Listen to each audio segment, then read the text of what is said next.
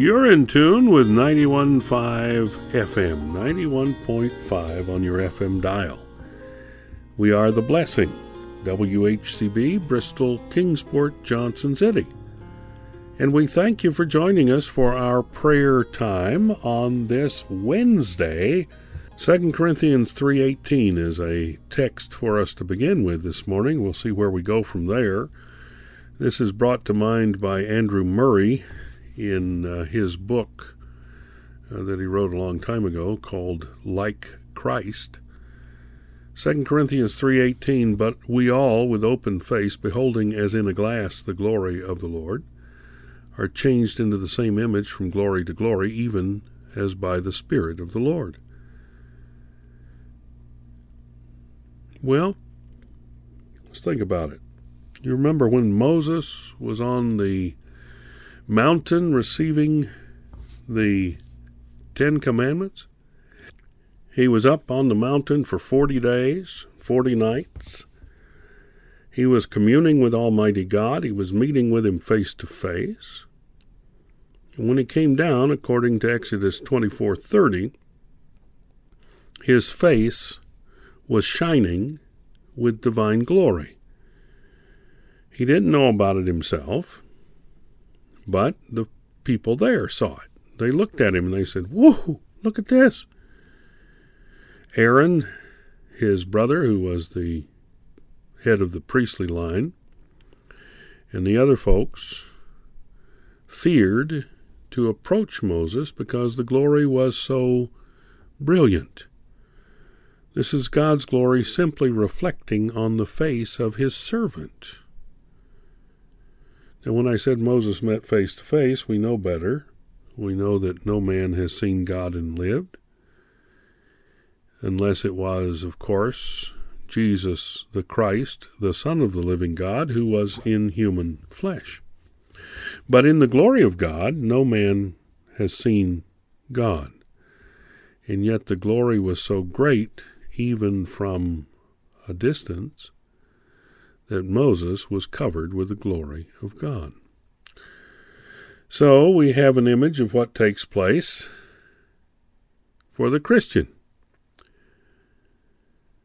This privilege that Moses enjoyed all by himself and nobody else ever did is now what God has given for each one of us who comes to faith in Jesus Christ.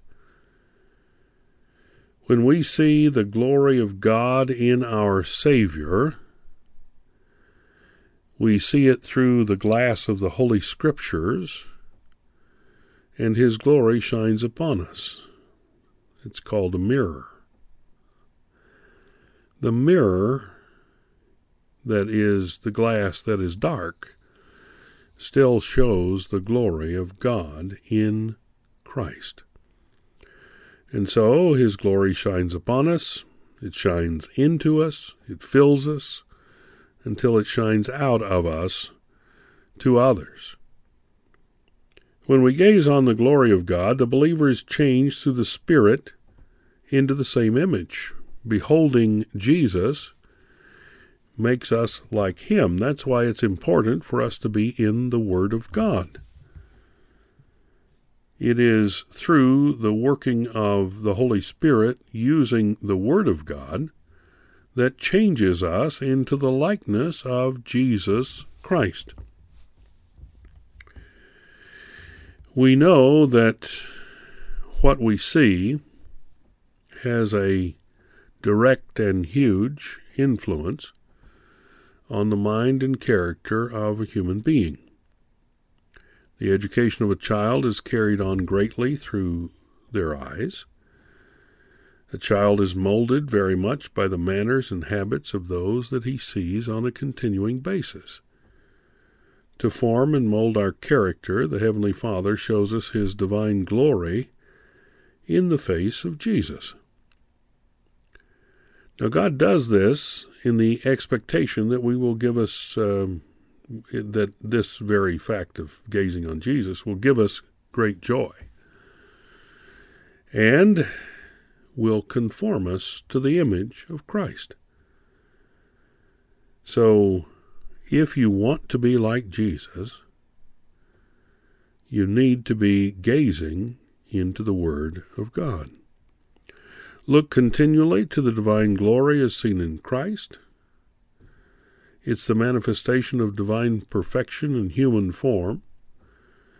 The chief marks of the image of the divine glory in Christ are two things his humiliation and his love. He emptied himself and became man. While he emptied himself, he did not empty himself of deity, but only the prerogatives of deity. He limited himself. He humbled himself as a servant and was obedient unto death, even the death of the cross, Scripture tells us. And in that you see the highest glory of God. The glory of God's omnipotence as creator and the glory of God's holiness as king is not as wonderful to the Christian as the glory of grace which humbled itself as a servant to serve God and also to serve man. We may ponder on some of those thoughts, maybe tomorrow even.